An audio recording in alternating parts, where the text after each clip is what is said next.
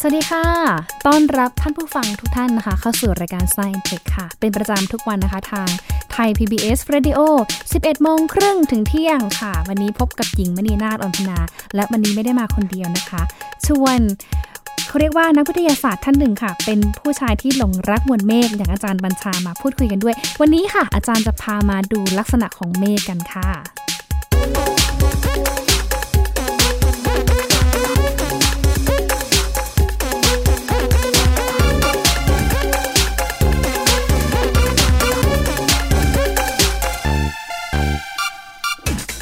พูดไปนะคะ ทุกวันเราก็เชื่อว่าหลาย ๆ ท่านเองนะคะ ก็ต้องสักครั้งหนึ่งแหละค่ะ อย่างน้อยวันละครั้งนะคะต้องแงนหน้าขึ้นไปมองบนท้องฟ้านะคะ เพื่อดูอะไรที่เกิดขึ้นบนท้องฟ้านะคะ บางท่านโชคดีก็เจอเมฆบางท่านนะคะ อาจจะอยู่ในพื้นที่ที่มีฝนตกหน่อย แต่ว่าช่วงนี้ที่เชียงใหม่เอง หรือว่าที่ก้าจังหวัดทางภาคเหนือเองเนี่ยอาจจะเห็นเมฆได้ยากมากนะคะเพราะว่าตอนนี้เองก็ประสบกับปัญหาฝุ่นละออง PM 2.5แล้วก็หมอกควันด้วย แต่ถ้าพูดถึงเรื่องของเมฆแล้วจริงๆเนี่ยเกิดขึ้น ตามหลักการธรรมชาตินะคะที่สามารถอธิบายได้ด้วยหลักการทางวิทยาศาสตร์ แล้วก็ยังบอกเล่านะคะ เรื่องราวของดินฟ้าอากาศนะหรือแม้แต่วัฒนธรรมนะคะหรือว่า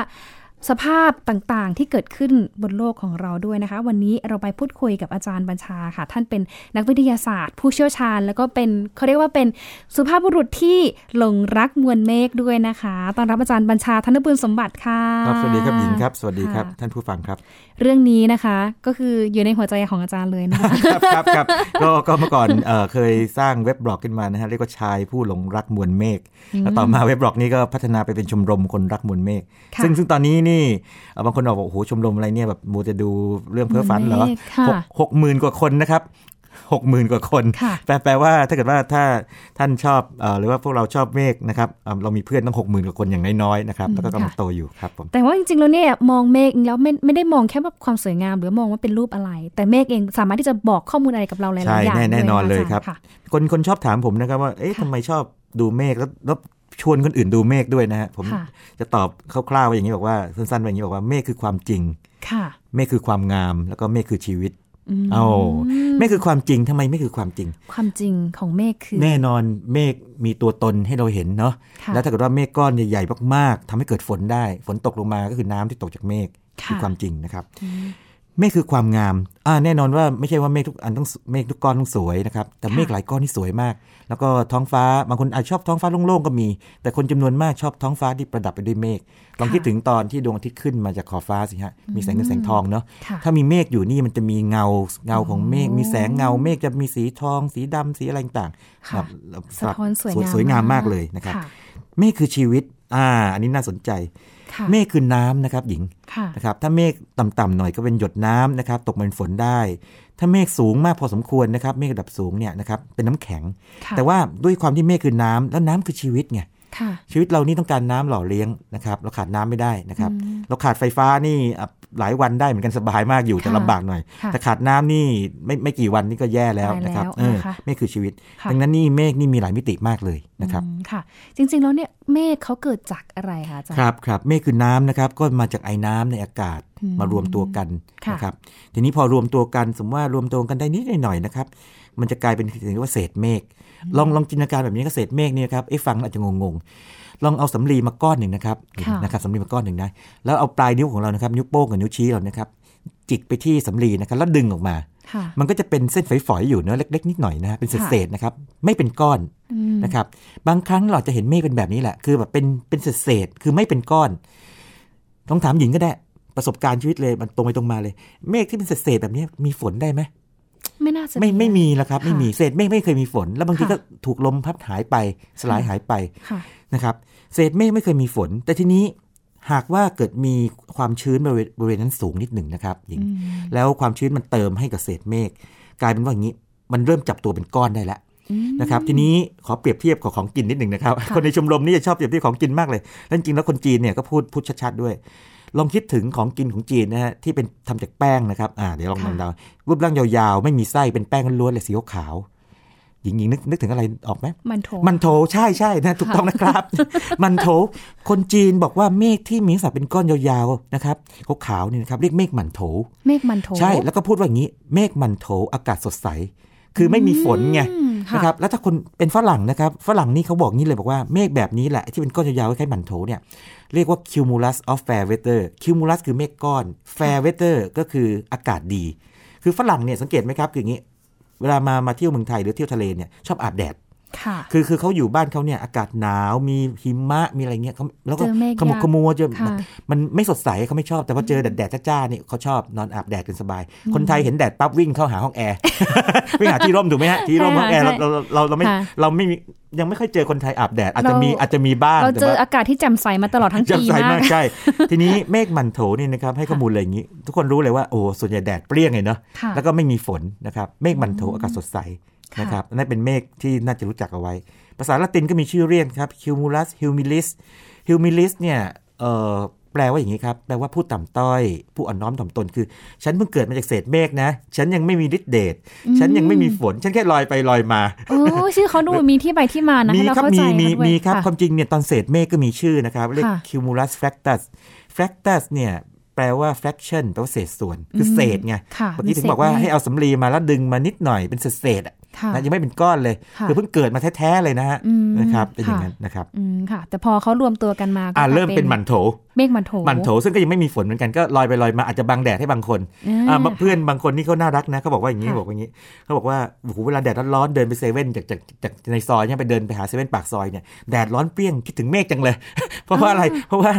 ถ้ามันร้อนๆเนี่ยถ้ามีเมฆมาบังเนี่ยมันก็จะมันจะร่มขึ้นใช่ไหมครับใช่รัค่ะบเพราะว่าตอนเป็นเด็กเองเวลาไปทุ่งนานะคะครัคืบอมาจากบ้านนอกอะไรอย่างเงี้ยครัค่ะบเวลาถ้ามีเมฆก้อนใหญ่ๆมามาบังแดดจะรู้สึกดีใจมาก ถึงแม้ว่าจะบังได้ไม่ถึงแบบ5นาทีก็ตามใช่แต่ใช่มีความรู้สึกว่าจะทำให้เราจะเย็ร่มนใช่ไหมเย็นใช่ค่ะขึ้นร่มเย็นใช่ขึ้นใช่อะไรอใช่ย่างเงี้ยนั่นคือเมฆค่ะหมันโถนะครับค่ะทีนี้หากเมฆหมันโถเขาอวบขึ้นเออเอ่อ ผมจงใจใช้คำนี้นะครับหญิงค่ะอวบขึ้น ทีนี้การอวบของเขาปรากฏว่าอย่างนี้ เขาอวบในแนวดิ่ง มากกว่าอวบในแนวนอน จนรูปร่างเขาคล้ายๆกลมๆ คือไม่ไม่กลมป๊อกนะ เออเปลี่ยนไปจนเป็นแบบออกเป็นก้อนๆเขาต้องกลมๆหนะค่ะนึกถึงซาลาเปาแล้วกันซาลาเปาเนี่ยมันอ้วนๆ ความหนาพอความกว้างเนาะ จากมันโถแท่งยาวๆยาวๆก็กลายเป็นออกเป็นซาลาเปาปองๆ ขึ้นซาลาเปาใช่ใช่ค่ะอย่างนี้เป็นเมฆระดับกลางอืมนะครับค่ะเอ่อ ลองจินตนาการว่าเป็นเรียกว่าเมฆซาลาเปาเลยนะ ปรากฏว่าอย่างนี้ เมฆซาลาเปาน่าสนใจมากเพราะว่าอย่างนี้ เมฆซาลาเปาก็ไม่ค่อยมีฝนหรอกค่ะแต่ว่าถ้ามีฝนเนี่ยนะครับฝนจะตกปรอยอืๆมอีสานเรียกฝนรินใช่ไหมใช่อ่าค่ะเรียกถูกไหมค่ะเรียกถูกถูกนะครับค่ะถ้าคนคนคนทางเพชรบุรีเรียกฝนสิมอืมนะครับนะค่ะอ่า ถ้าคนทางใต้เนี่ยเพิ่งไปถามคนใต้มาถ้าออกเสียงไม่ผิดนะครับฝนตกซอกแซกอะไรเงี้ยถ้าคำทำนองนั้นค่ะถ้าคนเหนือก็ฝนตกซิซิอะไรอย่างนี้เป็นต้นมคือเมฆซาลาเปาที่ดูกลมๆเนี่ยนะครับฝนจะตกเบาๆ ถ้ามีฝนแต่ส่วนใหญ่ค่ะไม่ค่อยมีอืมก็จะลอยไปลอยมาเหมือนกันค่ะอ่านั่นคือเป็นขั้นกลางของเมฆค่ะซึ่งภาษาละตินเรียกว่า cumulus mediocris mediocris เนี่ยก็คือ medium ค่ะ medium คือขนาดกลางอืม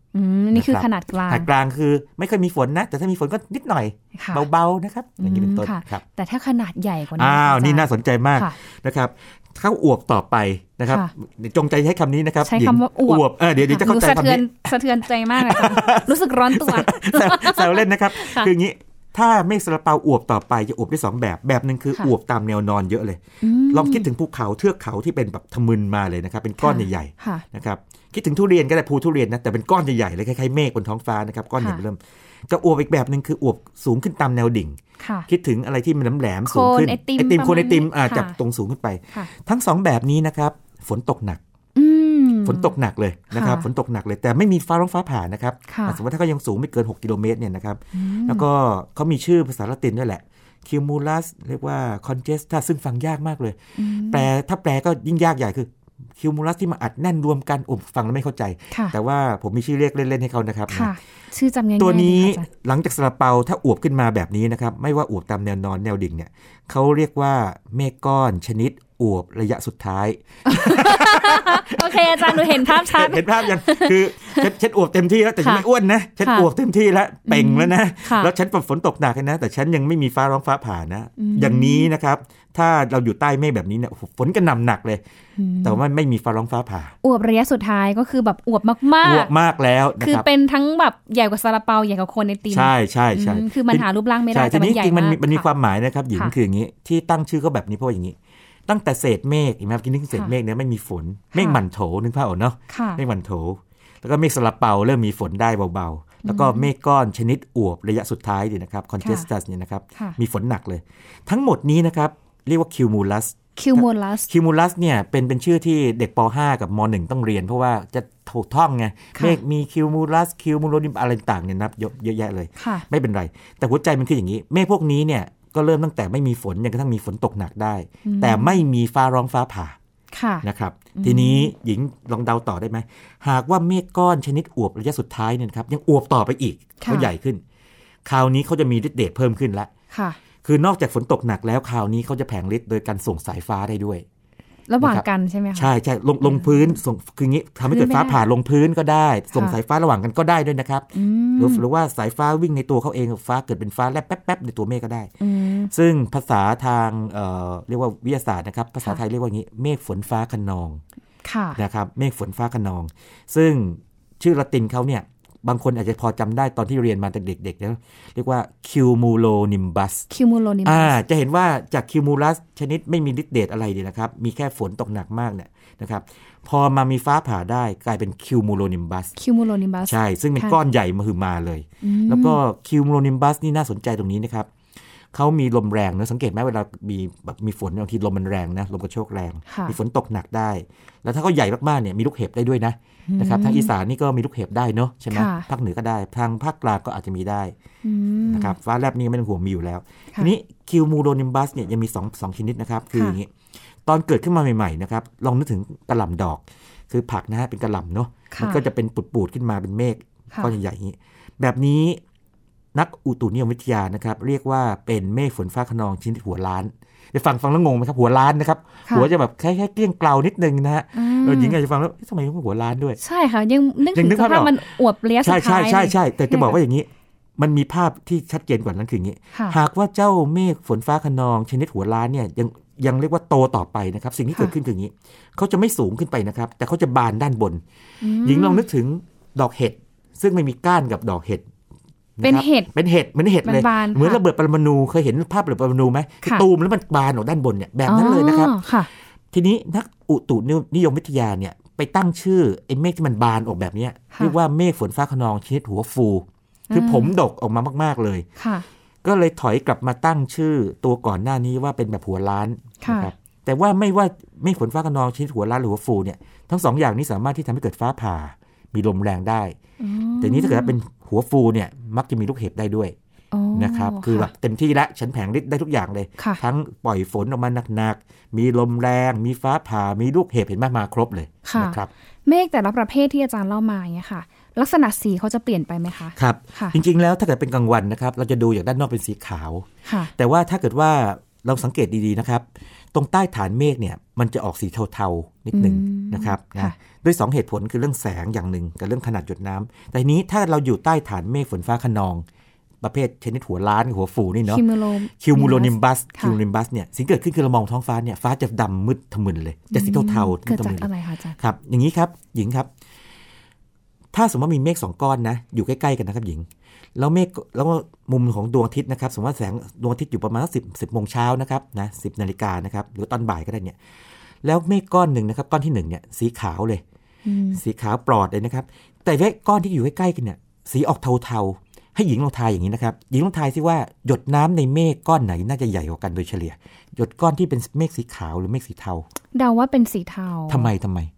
หยดน้ำทำไมถึงใหญ่สีเทา เพราะว่าอะไรเพราะว่ามันเหมือนน่าจะมีแมสมีมวลเยอะมีมวลเยอะกว่าใช่ใช่หญิงใช่มาค่ะถูกทางเป๊ะเลยค่ะมันปรบมือให้เลยแล้วคนผู้ฟังอาจจะเดาได้ด้วยคืออย่างนี้ค่ะคิดง่ายๆก็ได้อย่างนี้ครับเมฆฝนส่วนใหญ่สีเทาเนาะค่ะเป็นเพราะว่าหยดน้ำมันใหญ่ไงค่ะคือหยดน้ำเนี่ยพอมันใหญ่ปั๊บมันพร้อมที่จะตกลงมาจากเมฆกลายเป็นฝนนะครับอืมเมฆที่ยังหยดน้ำเล็กๆอยู่เนี่ย มันมันยังไม่อยากจะตกมาคุณแค่มันตกลงมา มันก็คล้ายๆถูกลมหอบขึ้นไปใหม่นิดเดียวค่ะนิดเดียวนะครับอืมเพราะฉะนั้นถ้าเราเห็นเมฆสองก้อนอยู่ใกล้ๆกันนะใกล้ๆกัน แล้วปรากฏว่าเมฆก้อนหนึ่งสีขาวเมฆก้อนสีเทา เราบอกได้เลยว่าเมฆก้อนเทาเนี่ยถ้าเอาแว่นขยายไปส่องเนี่ยหยดน้ำจะใหญ่กว่า ค่ะคือพร้อมที่จะเป็นฝนตกมาแล้ว ส่วนเมฆก้อนขาวเนี่ยหยดน้ำเล็กจิ๋วนิดเดียวเต็มไปหมดเลยเลยสะท้อนแสงดีค่ะความจริงเรื่องนี้นี่ถ้าใครชอบเที่ยวทะเลบ่อยๆนะครับจะเห็นเลย พวกหาดทรายแก้วเนาะที่หาดทรายขาวๆเนี่ยทรายจะละเอียดยิบเลยค่ะเออมันสะท้อนแสงได้ดีไงอืมส่วนทรายที่ออกจะแบบว่าเรียกว่าอย่างนี้เม็ดหยาบกว่านะครับจะออกสีเทาๆเอ้ยไม่ใช่ค่ะสีเทาคือสีคล้ำกว่าอืมทำนองเดียวกันอืมนะครับค่ะเพราะฉะนั้นจากการดูสีเมฆเนี่ยเราบอกได้ว่า เมฆเนี่ยพร้อมที่จะตกมาเป็นฝนหรือเปล่าอืมจากการหรือว่าหยดน้ำใหญ่แค่ไหนแล้วค่ะนะครับ เมฆแต่ละประเภทเองเขามีระดับความสูงไหมคะว่ามีเขาคต้อรังอยู่มีที่ระดับที่เท่าไหร่มีครับบ้างะคือพวกเมฆที่เราผมเอ่อผมเล่าให้ฟังทั้งหมดนี้นะครับตั้งแต่เศษเมฆยันมันโถเอ่อสลาเปาแล้วก็อวบระยะสุดท้ายค่ะแล้วก็เมฆฝนฟ้าขนองนี่นะครับ พวกนี้เนี่ยครับอย่างนี้ครับ ด้านล่างที่อยู่ใกล้พื้นเรียกว่าฐานเมฆค่ะฐานไงฐาน ส่วนด้านบนเนี่ยเรียกว่ายอดเมฆ ถ้าเป็นพวกประเภทเศษเมฆมันโถสลับเปาพวกนี้นะครับ พวกนี้ยังเบบี้มากคือประเภทที่ว่า ฐานเมฆก็อยู่ใกล้ๆพื้น อยู่สูงไม่เกินกิโลเมตรหนึ่งค่ะนะครับหนึ่งกิโลเมตร ยอดเมฆเหรอก็ประมาณสักกิโลสองกิโลอย่างเก่งค่ะนะครับ แต่ถ้าเป็นพวกอวบระยะสุดท้ายนี่นะครับ ฐานเมฆอยู่ที่ 1 กิโลเมตรก็จริงหรือว่าหรือว่าต่ำกว่านะครับ แต่ค่ะยอดเมฆเนี่ยไปถึงประมาณสักประมาณสัก6หรือ7กิโลเมตรละโอ้โหอะคือสูงไงสูงปรี๊ดขึ้นไปไงไกลมากอ่าใช่ค่ะใช่ทีนี้ คนอาจจะงงเอ่อคนคุณผู้ฟังอาจจะงงว่าเจ็ดหกเจ็ดกิโลเมตรเนี่ยดูได้ยังไงบ้างค่ะทำทำงี้นะครับ เวลาเราเห็นเครื่องบินบินบนท้องฟ้านะครับหญิงค่ะเวลาเห็นมันลำเล็กๆเนาะจริงๆ มันอยู่สูงไงค่ะเขาบินสูงประมาณโดยประมาณ 10 กิโลเมตรค่ะหกหกหรือเจ็ดกิโลเมตรคือประมาณสักครึ่งทางตรงนั้นค่ะอะไรอย่างนี้เป็นต้นอืมทีนี้หญิงเดาคงเดาต่อไม่ยากว่า ถ้าเป็นเมฆฝนฟ้าขนอง ซึ่งใหญ่กว่าอวบระยะสุดท้ายแน่เนี่ยความสูงก็ต้องสูงกว่าหกหรือเจ็ดขึ้นไปละประมาณเท่าไหร่รู้ไหมครับค่ะสักสิบกว่าๆอืม ก็คือเหนือสิบสองสิบสามกิโลเมตร สูงกว่าเคค่ะรื่องบินค่ะบินครับค่ะประมาณ 12ถึง15 กิโลเมตรประมาณนี้อืมนะครับคือถ้าค่ะเครื่องบินไปบินเขาเนี่ยไปบินอยู่บริเวณนั้นเนี่ยเราจะเห็นว่ายอดเมฆสูงกว่าเครื่องบินค่ะนี่เป็นต้นนะครับโอ้ยอาจารย์เขาฟอร์มตัวใหญ่มากนะกว่าเขาจะตกแต่ละทีเนี่ยใช่ใช่ใช่เพราะว่าเขาต้องค่ะใช้เวลาในการเรียกว่าเลี้ยงให้อวบให้อ้วนขึ้นมาจนกระทั่งใหญ่อ๋อค่ะแล้วพอแบบว่าพออวบใหญ่ฉันไม่ไหวละฉันต้องปล่อยเรียกว่าพลังไปบ้างเช่น ฝนตกหนักปล่อยค่ะเอ่อพายุออกไป แล้วก็ปล่อยสายฟ้าออกไปอย่างนี้เป็นต้นค่ะนะคปัรับจจัยอะไรบ้างคะที่ทำให้ตัวเมฆเริ่มที่จะอวบแล้วก็พร้อมที่แน่จะนอนกิดเมฆคือน้ำฟ้าขดังนั้นบริเวณนั้นเนี่ยหนึ่งจะต้องมีไอ้น้ำมากค่ะถ้าอากาศแห้งก็ไม่เกิดพวกนี้นะครับหรืออย่างมากก็เป็นเศษเมฆเป็นหมันโถค่ะลอยไปลอยมานะครับค่ะเราจะเห็นว่าตอนช่วงประมาณสักฤดูแล้งหน้าหน้าหนาวเนี่ยไม่ค่อยมีเมฆก้อนเท่าไหร่ค่ะแต่พอตอนนี้เริ่มเข้าสู่หน้าร้อนเนาะค่ะความชื้นในอากาศเริ่มมีจะเห็นเมฆก้อนมากขึ้น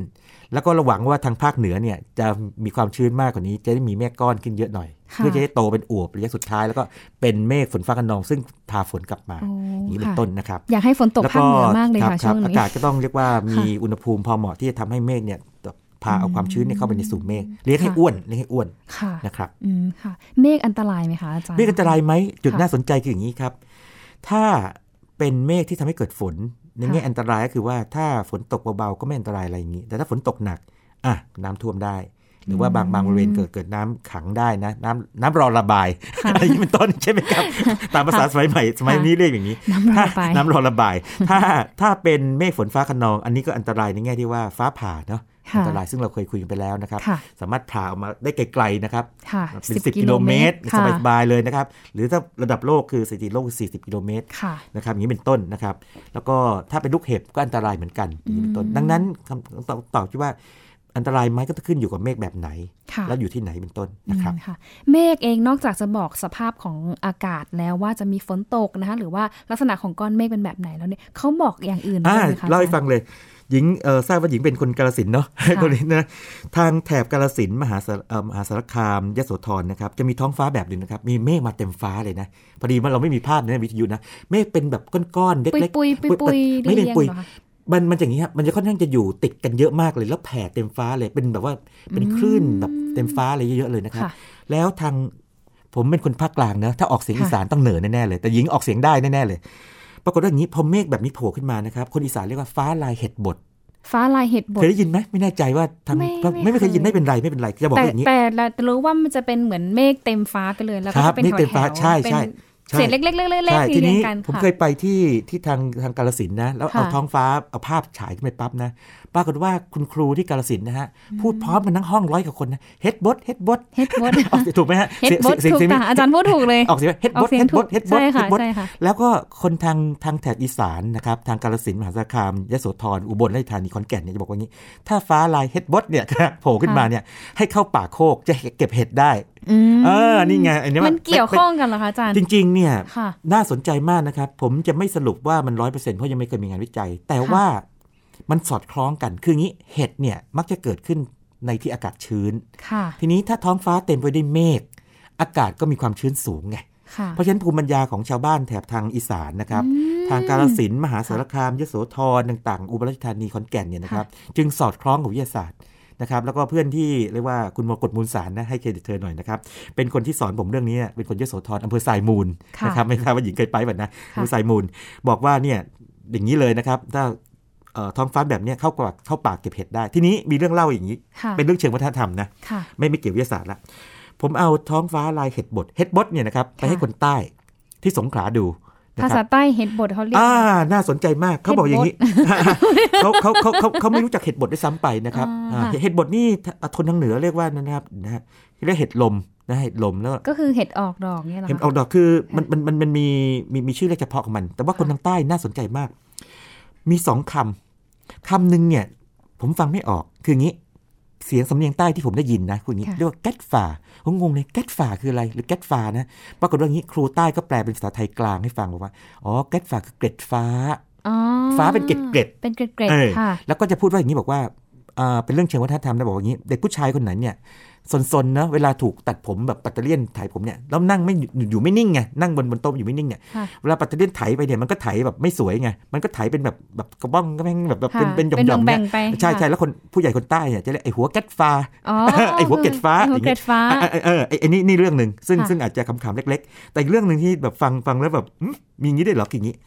เมฆแก๊ดฟ้าหรือเกล็ดฟ้านี่นะครับทางแถบเอออีกแถบหนึงเนี่ยเขาเรียกว่าเมฆเกล็ดปลาอืม เออค่ะเสียงออกดังเนี่ยแก๊ดปลาแก๊ดปลาอย่างนี้นะครับ อย่างนี้ปรากฏว่าอย่างนี้ อาจารย์ท่านหนึ่งทางใต้นะครับ บอกผมว่าอย่างนี้บอกว่า ถ้าท้องอย่างนี้นะหนุ่มสาวคนใต้นะ ที่รักชอบพอกัน แต่ว่าค่ะผู้ใหญ่สองฝ่ายเนี่ยนะครับไม่เห็นด้วยไม่เห็นดีเห็นงามด้วยนะครับค่ะแต่พอท้องฟ้าเกล็ดปลาเนี่ยโผล่ขึ้นมาเนี่ยทั้งคู่จะหอบผ้าหอบผ่อนหนีตามกันไป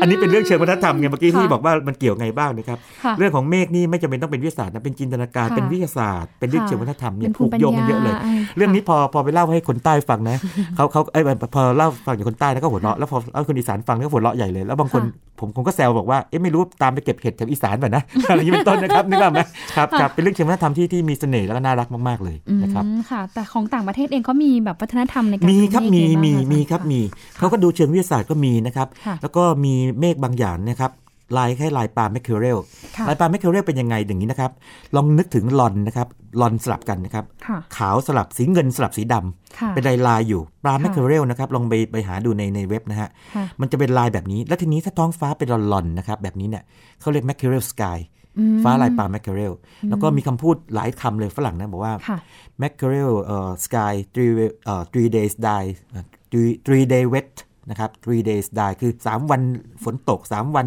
แห้งแห้งอะไรเงี้ยเป็นต้นค่ะอย่างเงี้ยเป็นต้นนะครับอืมทำนองนี้นะครับอืมเพราะฉะนั้นฝรั่งเองเขาก็จะมีเรียกว่าตำนานชาวบ้านหรือว่าคำพังเพยชาวบ้านนี่นะครับ พูดเหมือนกันนะครับเพราะว่าเรื่องของฝนฟ้าอากาศเนี่ยมันอยู่ทุกที่ในโลกค่ะนะครับแล้วก็ท้องฟ้าบางอย่างก็มีมีทุกที่ บางอย่างมีเฉพาะที่